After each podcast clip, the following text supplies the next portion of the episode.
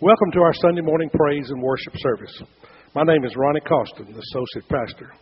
Thank you for joining us for a time of celebration of praise and thanksgiving. In just a few moments, Pastor Dave McGee will bring the message for us today. Dogwood Baptist Church exists for the purpose of sharing the love of God to any and all. Our desire is that in our efforts to do this, we can in some way touch your life and help you find the joy of knowing and living in a loving relationship with Jesus. Please feel comfortable in knowing that we're always available to minister to you. It would be our pleasure to talk with you about any decision that God may be leading you to make. Now join us as we worship together and know that as God loves us, we love you, and may God bless you. And our needs and our hurts and our pain and all the things that we bring here this morning. Father, we trust that you are uh, meeting us here, that you hear us. Well, Lord, we know that from your word, and we know that, Father, you choose to give us good things. And Lord, we're asking that you would indeed answer these prayers. Father, help us to trust you more with every facet of our lives. And Lord, we pray now that as we look into your word, you would open it up for us, that we might glean something that we can apply to our lives and make us, Father, what you want us to be. In Jesus' name we pray. Amen. Why don't you all be seated? And let me make a quick announcement right quick, okay? I forgot to say anything, but during our prayer time, if you noticed, there's a lady standing here and a lady standing here. That's for the benefit of the women who may just want to pray with a gal alone. Um, we offer that each Sunday, and we keep forgetting to announce that. So, so that you know in the future that if you have a special need, you'd like to pray for somebody, and you don't want to pray with me or Arnold or Ronnie or somebody, you can come and pray with a lady. And uh, feel free to do that. Take advantage of that if you will, okay? This past week, I got an email, and it was from the seminary that I graduated from there in Dallas, and they were announcing the death of Dr. Pentecost. Dwight Pentecost died this past week at the age of 99. And I can remember when I first came to Dallas in 1981 and took his class. He was, he was the best Bible teacher I think I've ever had as far as being able to just take and open it up and explain it to you. And it was kind of odd because when I first came there, I didn't know him very well. And I'm a freshman now in the class, and there's some upperclassmen in there that had had him before. And he would he would, uh, you, if you ask a question during class, he would throw the question back at you in a different form. And then he would kind of turn and wink at somebody on the front row because, you know, that's just the games that he played with you. I'm thinking to myself, there is no way I'm ever asking this man a question in this class. I'll tell you right now. But uh, if you're not familiar with him, he has some great books out. I know that John Billings is using some of his books now in the study of the life of Christ that he's doing in Sunday school. But I always appreciated uh, Dr. Pentecost and the things that he did. As I think about his life, as I sat there this week thinking, this is a life that was well spent. This was a life that was committed to two things that really stick out in my mind. He was committed to the Word of God, first and foremost. He loved to teach it, he loved to study it, he loved it, and he loved to, to help you understand it. And the other thing that he was totally committed to were the students under his care. He cared about what you learned. He cared about your education. And not only that, but he cared about just people in general. the guy had been a preacher at a church for years and ministered there while professor at the seminary. And um, just a, a great guy who loved the Lord and he loved people. And when you think about it, isn't that really the two greatest commandments? When Jesus was asked, you know, Lord, what's the greatest commandment of all? And he said, well, here's the first one that you love the Lord your God with all of your heart, with all of your mind, and all of your soul, your whole being. And here's the second one. He said this similar to it. He said that you love your neighbor as yourself. And if you and I can capture that in our lives, if we could love the Lord and our faith would be so strong in Him, that we would just be drawn close to Him all the days of our lives. And then, if in turn we could love other people the way that He would want us to, if we could do that, then would our lives not have been uh, have achieved something of greatness? And I, I really believe that.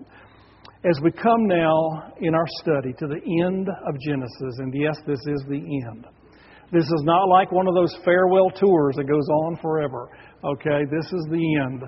70 messages in Genesis. I was talking to my mother this week. She was saying, What are you preaching on this week? I said, I'm, I'm at the end of Genesis. It's been 70 sermons. And she said, Ooh. Thanks for that encouragement, Mom. You know, uh, it's like, why took you so long? I said, well, good grief, it's got 50 chapters. You know, give me a break here. Uh, I'm sure some of you have been thinking the same thing. What's taking you so long? But um, I hope you've enjoyed it as much as I have been studying it. And, you know, it, it has taken us from, from creation in the beginning, God created, and you see Him creating all of what exists today. And now it ends up, as we bring the book to a close, it ends up in the grave, in a coffin.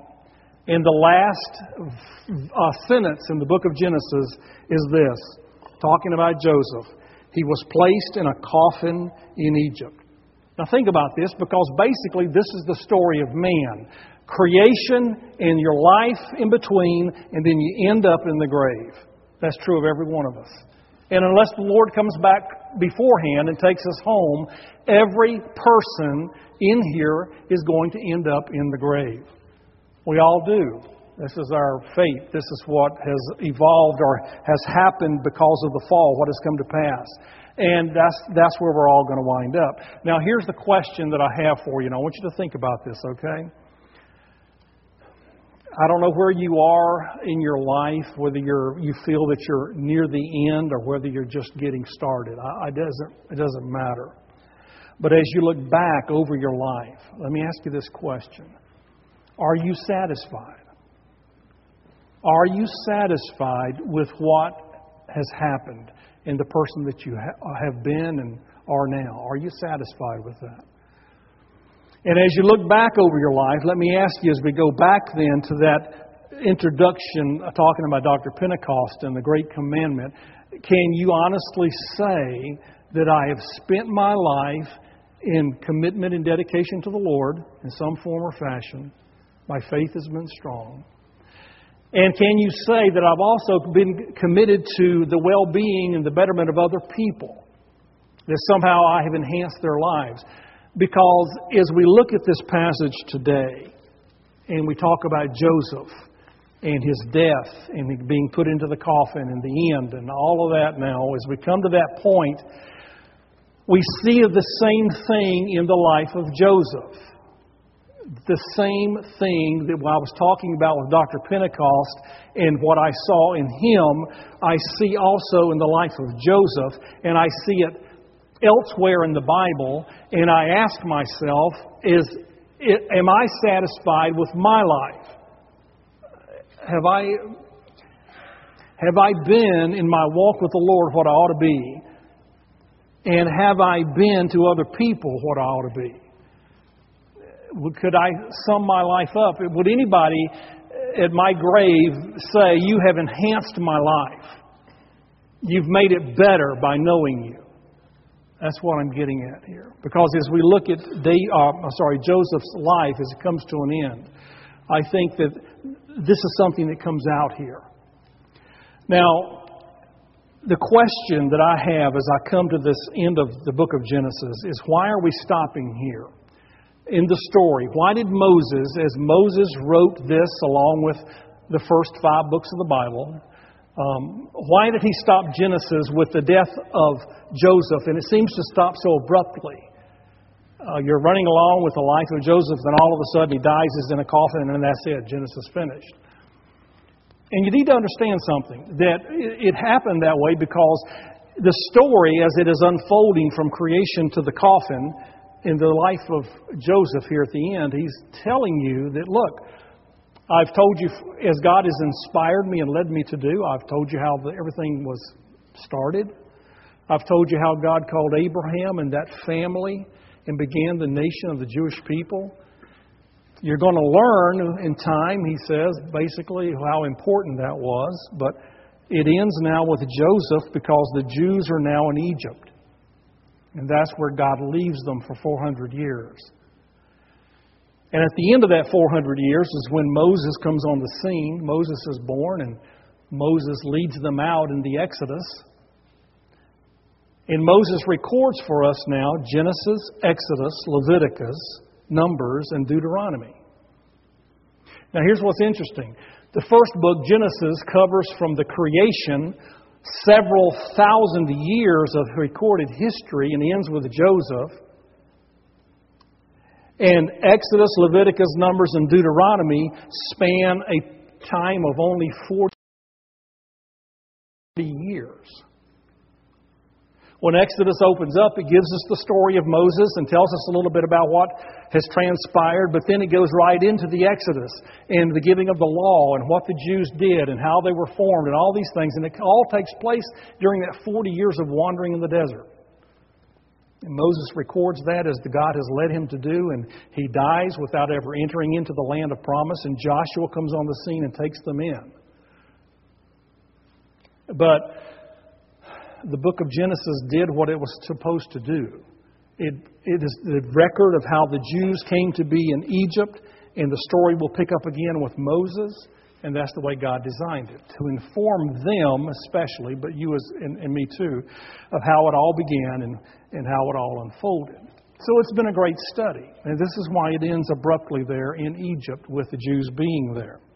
Now, as I look at Joseph, like I said before, the same two things come out at the end of his life as being important to him his faith and other people. And as we look at this, I want you, want you to see this. Now, let's, we're not going to look at a lot of Scripture today, but I am going to look at this closing passage in Genesis, chapter 50, verses 22 through 26. So let me get into this, okay? It says that Joseph stayed in Egypt along with all of his father's family. He lived 110 years and saw the third generation of Ephraim's children. Also, the children of Machir, son of Manasseh, were placed at birth on Joseph's knees. Now, here's what I'm looking at here I'm looking at a man who at the end of the life that he's lived, the things that are recorded about him is that he lived 110 years. That means he lived 93 years in Egypt. And what is recorded about him that at the end of his life, he is playing with his great great grandchildren, having input into their lives, it says that his great grandchildren, when they are born, they are placed on his knees. He is present at their birth. This is a man who has, is involved with his family. This is a man who cares. His family is important to him. He's involved in the lives of these people.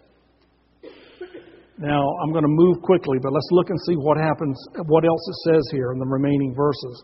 In verse 24, it says, Then Joseph said to his brothers, I am about to die, but God will surely come to your aid and take you out, up out of this land, to the land he promised on oath to Abraham, Isaac, and Jacob. And Joseph made the Israelites swear an oath and said, God will surely come to your aid, and then you must carry my bones up from this place. So Joseph died at the age of 110, and after they embalmed him, they placed him in a coffin in Egypt. And that's all that's said. But here's what I want you to see. Because not only is he involved very intricately with the family that he had and cared about them deeply, Here's a man who dies with great faith because he's saying to the Jews, these, these brothers and so forth, he says, Pass this word on.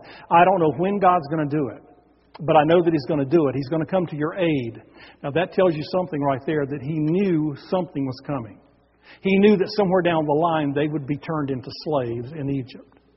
Now, either God revealed it to him or his dad told him. We don't know but he knows that. He says, and at some point, God's going to come to your aid. And when that happens, I want you to swear an oath to me right now that you are going to take my coffin out of Egypt. You're going to carry my bones into the promised land, and you're going to bury me in the land that God promised to Abraham to give to them. Because that's where my faith is. Now, let me tell you something. This guy believed that so strongly that he, he made them swear that, it would, that they would do it when it happened. I know it's going to happen. I believe it's going to happen. And I want you to swear to me you'll take me out of here when it does happen. And they did. It was 400 years later, but they did.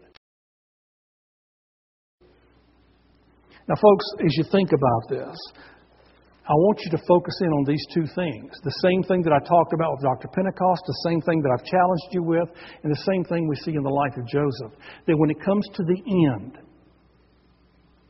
you look back over your life, and all, all, the only thing that matters are two things your walk with God, the faith that you have, and the people whose lives you've touched. Here's a man that was second most powerful man in all of the known world. There's no mention of his position. There's no mention of his job. There's no mention of any of the things that he accomplished in life. All that is talked about and recorded as that he was intricately involved with his family all the way down to his great grandchildren. And he died with his faith intact because he made them swear that when this thing happens, that God has promised that you take me with you and get me out of here because I want to go back to the promised land. Now you're looking at two things his faith in God and his devotion and commitment to other people. And this is my challenge to you and me today as we talk about this and bring this to a close. Let's deal with the first one, and that is the lives that you touch along the way in your life and how important that is. And, folks, some of the things I'm going to share with you, I've talked to you about before. It's a repeat of some things that I've shared with you, but you know what? That's good because things need to be repeated. This is important. And this is something that we need to be aware of. Would anyone say, when it comes to the end of your life, that that person, you, has enriched me? They have made my life better because of knowing them. Now, I believe that for most all of us that would be true. I would hope so anyway. Let's talk first of all about the family, because this is what Joseph was so involved in, his family, and the importance of our family. You know something, kids grow up fast. It, I never realized it until mine were out of the house, and it's like, where did the years go? And before you know it, all the things that you talked about, one day I'm going to do, one day I'm going to spend more time with them, one day we'll go here, one day we'll do this together. And all of a sudden, one day has come and gone, and you never did what you wanted to do with them. And it's to the point now they're at the age that they don't really want to do those things anymore. And folks, we all, as parents, are guilty of this. We let the years go by, and what we intended to do, we didn't, and all we have is missed opportunities. How often do you talk to them? You know what impresses me about this story about Joseph? It talks about now the second in command in Egypt, the second most powerful man in the world. At the birth of his great grandchildren, they laid the newborn baby on his lap. He's there. He was involved. How often do you talk to your kids or your grandkids? And if you live long enough to see your great grandkids, God bless you. But how involved are you in their lives? You know, I've told you before, but as I grew up, I can remember, and there are things that stick out in my mind from my childhood. And the, one of the things that sticks out to me as the most, one of the most important things in my childhood was the time that not only mom and dad, but aunts and uncles, that we spent talking. Now, we only had two or three channels on TV you got to understand there wasn't a whole lot to distract us. But man, I can remember. I can remember. This is my mother had a big family. There were probably four or five of her brothers and sisters and so forth. And man, they'd come over to the house, would sit out in the backyard, and the kids were with the adults, and we just talked, or mostly we listened. But when we interjected something as kids, we were listened to. They never told us, "Hey, get away, go back and play in your bedroom." They never said that. And we sat there with them, and I can remember they would start a fire when it got dark, and they would all just continue to sit out there in the yard and talk. Man, they'd talk about their politics. They'd argue religion. They'd argue this, and they would talk about their dreams. They'd talk about their failures. And they were blunt and honest. And we would ask a question every now and then, and, and they would answer us respectfully because they cared. And I can remember, I can remember the most favorite parts of all was when they told us about their childhood. And I can remember my parents talking about the Great Depression and what it was like for them as children during the Great Depression and how tight things were and, and had the soup lines and the horrible experiences of life.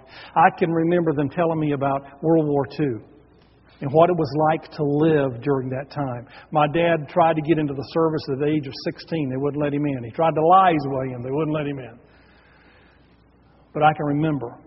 I can remember them talking about rationing. You had to have a stamp to get gasoline. Didn't matter if you had the money. You had to have permission because it was rationed. I can remember them talking about not having enough stamps or whatever it took to buy shoes or, or whatever. Everything was rationed. And they would sit at home at night and listen to this old box radio of what was happening overseas and how afraid they were, scared to death that somebody was going to invade the United States. I learned about their hopes, I learned about their, their dreams, I learned about their fears. Now, let me tell you something.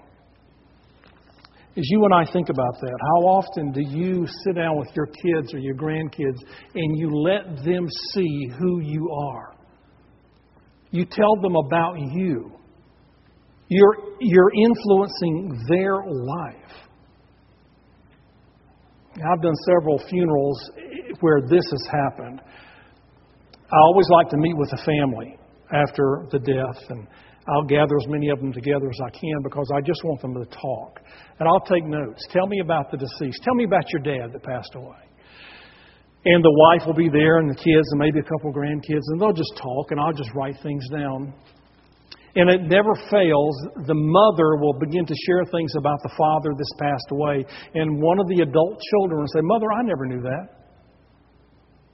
You never told me that. He had he won that kind of an award. I never heard that. He was this person when he was young. You never told me that. And the question is why not? Because we never talk. What about activities, just spending time together? Man, I can remember as a kid, my dad taking me out in the backyard, and we would, for hours, throw the ball together. For hours, we would do something. My dad would get off of work. He went to work early, got off around 2 o'clock in the day, so he had the afternoon. And he was always home. And we would always do something together. Not just me, but all the kids. And it might be a sporting event or something we would do. It might be playing a game. I can remember all of us when snow days hit in Charlotte, North Carolina. They didn't have trucks or plows or salt. You just waited it out. You know, if there's ice on the road, you just hope the 18 wheelers can get through and make a path so you can get through. But when that happened, school shut down and most jobs shut down. And we'd stay home and play canasta and drink hot chocolate. And we had a blast. I can remember my mother laughing so hard that she couldn't hardly breathe, just laughing at things that we did and, and having fun together. That's what I'm talking about. You know, what do your kids like to do? What do your grandkids enjoy? Do you have grandkids that like to go fishing or hunting or go to the American Girl doll store or, you know, play golf, whatever? What do they like? And why aren't you spending time with them? Because when you come to the end of your life, they're not going to be talking about your job and how much you did or what you accomplished. They don't even care about how much money you got in the bank. The things that matter is first of all the time you spent with me and how much you influenced me. That's important. And that matters. Folks, I've got to tell you something. We're going to come to the end of our lives and look back, and that's not going to be the case. You know, one of the things that keeps us from doing that, one of the things that breaks, would harm the communication and the talking, is all of the technology. There's nothing we can do about it. You know, we live in a digital age. I have two grandkids, uh, Hunter and Ashley. Hunter's 14, Ashley's 12. A year or so ago, you know, they were getting to the age now where they're going off with their friends. Hunter and, a, and one of his buddies were going down to a pond and going fishing, and thing, they weren't with mom and dad all the time, so Brian decided it's time to buy them a phone. He wanted to keep up with them. So he buys him a cell phone, a really nice one, you know, iPhone, something, I don't know. I got something, uh, Samsung, new, the newest thing on the market, and I have to get Hunter to show me how to use it. But anyway, they'll come over to my house and they'll come in, whereas we used to go out and do things together, they'll come in sit down on the couch, and I'll say, okay, guys, what have you been up to? And there they are punching on the telephone. They're playing games on the phone. And they're saying, oh, nothing, you know. I say, well, how's school? Well, it's all right. Ashley, especially. Ashley, what's going on with you? You know, nothing. And finally, I get so frustrated, I say, listen, talk to me. She says, I don't have anything to say. I say, make something up. Tell me a lie. At least we're talking. Well, she thinks that's cute, so she makes up this outlandish story. And I'll play along. We'll pretend like it's real. And pretty soon she busts out laughing, thinking how stupid this is. But you know what? We're talking. And I'll get her to put the phone up and get over there and let's talk about something. Look, when it comes to the end of your life, nothing else matters. They want to know how did you change me? How did you help me? And for you, I'm going to tell you something. If all you can look at is accolades from your job and the accomplishments and the money in the bank, they don't care. They care about the times you sat out in the backyard and talked, or played ball, or did something of value that mattered. And so when it comes to the end, what really matters, that's one of the things that matters. But, folks, it's not just family. If we could broaden this out for just a moment, okay? Let me broaden this out. The influence that you have on other people in general. Let me show you this passage of Scripture. It's in 2 Corinthians chapter 2, verses 14 through 15. Now watch this, okay? Paul's talking and he's writing to the Corinthians, and here's what he says. He says, But thanks be to God, who always leads us as captives in Christ's triumphal procession, and uses us to spread the aroma of the knowledge of Him everywhere. For we are to God the pleasing aroma of Christ among those who are being saved and those who are perishing. Let me explain this passage to you, okay? What he's looking at is something that they knew very well. It was the Roman processional through Rome. Everybody knew about how this worked. The conquering emperor will be on a white horse leading the slaves that he captured through the streets of Rome, and they're cheering and throwing wreaths and all of this. The slaves stunk so bad that they would have to send people in the front and down the sides with these things with incense burning in them. The incense would go through the crowd and would be a sweet smelling aroma. So every time there's a processional, there's this sweet smell in the air. Everybody's cheering. It's wonderful. And he leads them down through the, the middle of, of the city of Rome. And what Paul is getting at, he's saying, listen, he says, the Lord Jesus conquered you too. When you put your faith in him and realize that you were doomed without him, he laid claim to you. You are his slave, the Bible says. You're his servant. When you put your faith in Him, you become that. And not only this, but here's what he says. He says he leads you in the processional, the triumphant processional, out into the world so that you can be the sweet aroma to other people. These are the lives that you affect, folks. He says to the saved, you're the sweet aroma, and to the lost, you're the sweet aroma. Everybody. And guys, let me tell you something. All through the Bible, we are told in Scripture that we are supposed to be influencing people's lives, be it family or those outside the family whether it's in school, at work, whatever it may be. Who do you ever share your faith with? Who do you ever care about? Who do you ever reach out to? Who do you ever give assistance to? Who do you help that just needs a little helping hand? Who do you listen to and give counsel to? Who do you pray with? All of these things are ways in which we enrich other people's lives. You know, I look at the folks that, that are in this church. And some of you have been working in children's ministry and youth ministry for, seems like, forever. And I'll bet you there's been times where you've questioned that. You think to yourself, Am I doing anybody any good? Will I ever see any change? Let me tell you something. When you get to the end of your life, and you look back and you think to yourself, Did I make any difference at all? There will be people who are saying, if not to your face, to other people in your family or whatever, they'll say, That person influenced me in ways I can never imagine. There are people that teach in this church.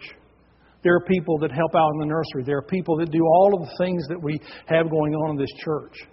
There are people who just listen and care. There are people who, when they hear you have a need, they jump out there with the checkbook and help or go help you physically. There are people like that in this church.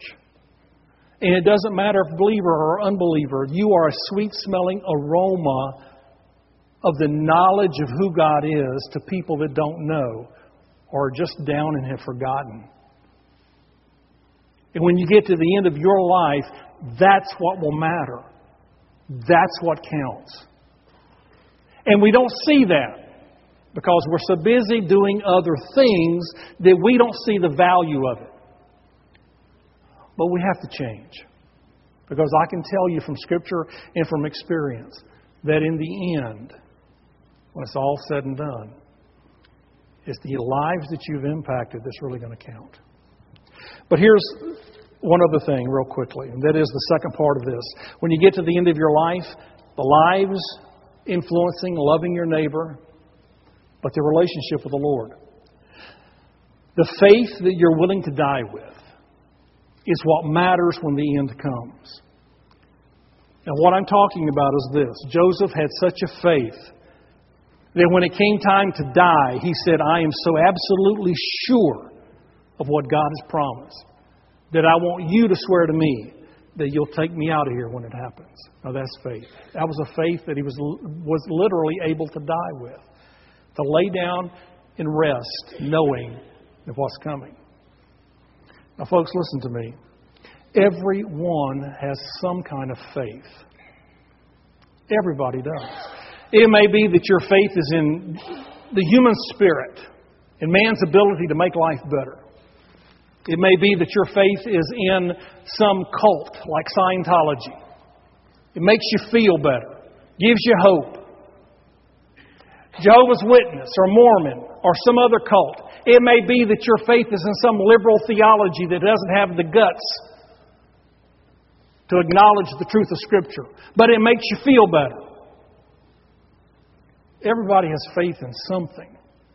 But the question is this Look, we're not talking about do you have a faith that makes you feel good that you can live with. The real rubber meets the road when it comes time to die. Are you willing to die with what you believe?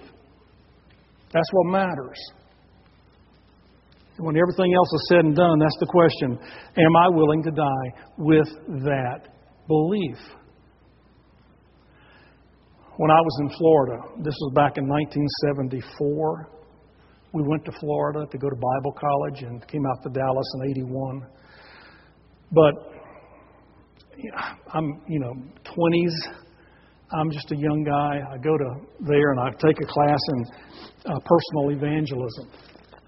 And I think I may have told you this story before, but they send you out like on a Saturday as part of the class, but it's like the practical side of it. It counts for grade. So you have to do it, and you're scared to death to do it. But we're in a community there in South Florida that is predominant, and I, when I say predominantly, I say like 95%, either Catholic or Jewish. One of the two. There's hardly anybody else outside of that. So when you go knock on a door, and this is what they send you out to do, they'll say, team up with somebody, and here's your, your guy that's in charge of this, and he'll send you down this street, and somebody other pair down this street, and you take a survey, and you go knock on doors, and you try to get people to talk about their faith, find out where they are, and it's a double-edged sword. In other words, you want the person to come to Christ, that's your number one goal, but it's also to practice too, because you need to learn how to do it. This is school, you see.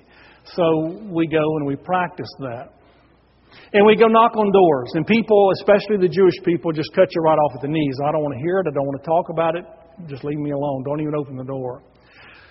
The Catholics would do that for the most part, but there were always a few that would at least talk to you. And it seemed like the Catholics were so much friendlier than the Jews. The Jews just, you know, they had a scowl on their face, didn't want to talk. Um, but the Catholics were friendly. I remember this one woman. I've never forgotten this. We go up to the door, and we, me and this other gal, and we introduce ourselves and tell them what we're doing, and ask if we can talk to her for a few minutes. And she opens the door, comes out on the porch, and says, "Well, sure, we can talk." And so we start to talk, and she's so friendly and so bubbly and talkative, and we start talking about faith and what the Bible says, and how you know questions that you ask, you know, well, if you were to die, what would happen to you? What do you believe? This, that, and the other. And she kept saying this. She kept saying, Well, I can't believe that because I'm Catholic. I don't believe that because I'm Catholic. Now, what you believe is good for you. That's okay. If it makes you feel better, that's okay. But what I believe is this, this, and this because I'm Catholic. And she hardly knew what she even believed. But as we talked, it's like I have my faith, my Catholic faith, and I believe when I die, I was asking her about salvation, so I'm going to purgatory. You just say that so easily. I mean, does that not bother you? And I'm, is what, I'm Catholic. This is what we believe. I'm going to purgatory, and hopefully, after so many years, I'll have paid for my sins. Oh, man.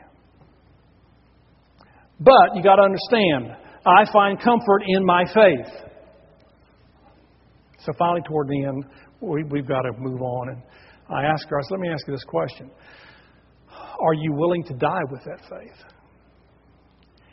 And she didn't know how to respond to that. And I followed up. I said, Look, I said, do you have the assurance that you're going to be forgiven? Do you have the assurance that there's going to be heaven in, in, in somewhere down the road for you? She kind of backpedaled and she made up an excuse and, you know, didn't want to talk about it. I've got my faith. You know, there may be somebody in here today that's they got their faith. They believe what they believe. That's what they've been told all their lives. And I'm comfortable with it. I really get mad when you try to challenge me with it. I, I, I know what I believe. But the bottom line is this when it comes time, are you near that point in death? Are you willing to die with what you believe? Because I can tell you right now, if all you have is a religious belief, then one's as good as the other. It doesn't really matter. And if that's all you want, then just pick one that makes you feel good. But if you want to know what the Bible says, then you need to look and see and search, and you need to understand that Jesus died for you, and that God says you can have assurance, that you can have eternal life, that you can. Joseph knew that. Joseph said, I'm so sure of it, take me back there when the time comes. I'm going back to the promised land. Some of you don't have that assurance. And I'm telling you that when it comes to the end of your life, these two things are all that matters my absolute certainty, my faith in God and what He has said to me. That I know what I know. And I have the utmost confidence that when I pass from this life, I will be with Him, as the Bible said. If you don't know that for sure, then don't face death without it. But the other thing that's going to matter during that time is to be able to look back and see lives of people that you've influenced and people that you've helped along the way. That's all that matters. Nobody cares about anything else. It all looks good and sounds good at your funeral. But really, the only thing God cares about are the people whose lives you've touched in your faith in Him. You know, if there's one of you here this morning who doesn't at least know where they're going when they die, then let me just take a minute and tell you that God loves you no matter how big a sinner you are. No matter what you've done, how horrible you've been, it does not matter. Because God says, I'll send my son. He'll die on a cross. He will take all of your sins upon himself. The guilt of everything you've ever done or ever will do, he'll pay for. And I'll turn to you and I'll say, Do you believe that or not? Will you trust in that payment that I made with my son? Do you think that's enough to save you? Because I'm telling you it is, but do you believe it? Okay. I'll take you at your word. I will believe that this is true, and I will trust in that sacrifice, trust in that payment to save me. And God said, Then you have eternal life. For God so loved the world, that's you, that He gave His one and His only Son, that whosoever believes in Him, that's you, will not perish but have everlasting life. That's God's promise. Joseph said, As I go to my grave, I'll believe in the promise that God has made. Will you? Will you? Let's bow our heads and close our eyes for just a moment. If you're here this morning and you have never put your faith in Christ, then settle that here and now. Don't go to that time in life where the end is near, assuming you have the opportunity and look back or, or look forward and say, you know what, I'm not sure. Do I have a faith that I'm willing to die with or not? Settle this issue now. Right there where you sit, just put your faith in Jesus Christ. God says, I love you. Believe that. God says, I sent the payment for you. Believe that. He suffered. He died in your place. Believe that. and I give you eternal life as a gift. Believe it. That's faith. For all of us, folks, don't forget if what's going to matter in that day and age and when that time comes is the, are the people whose lives you've influenced along the way. Don't get so busy doing your own thing and collecting the, the luxuries and the resources and the riches of this world that you don't have the time or care about other people. Because when they lay you down in the grave, it will not matter how much you've accumulated. Our Heavenly Father, as we bow here before you, Father, I pray that if there's one here that does not know you as their Savior, that right now they're just turning to you in faith, a simple, childlike faith, and they're putting their faith in you and trusting you. Father, for all of us, I pray that you would challenge us. That, Father, we would reach out to people, we would get involved in their lives, we'll take time for people, we'll put people first. And the Lord, our lives can change. Help us to be that kind of a church, that kind of a believer. And Father, I pray for each one of us that when it comes down to the end and our days are drawing near, that Father, we can look back with confidence in these two things. My faith in you is anchored it is secure. And Father, the lives that I've touched are my testimony of my love for people. Father, may that be the case. In Jesus' name we pray. Amen.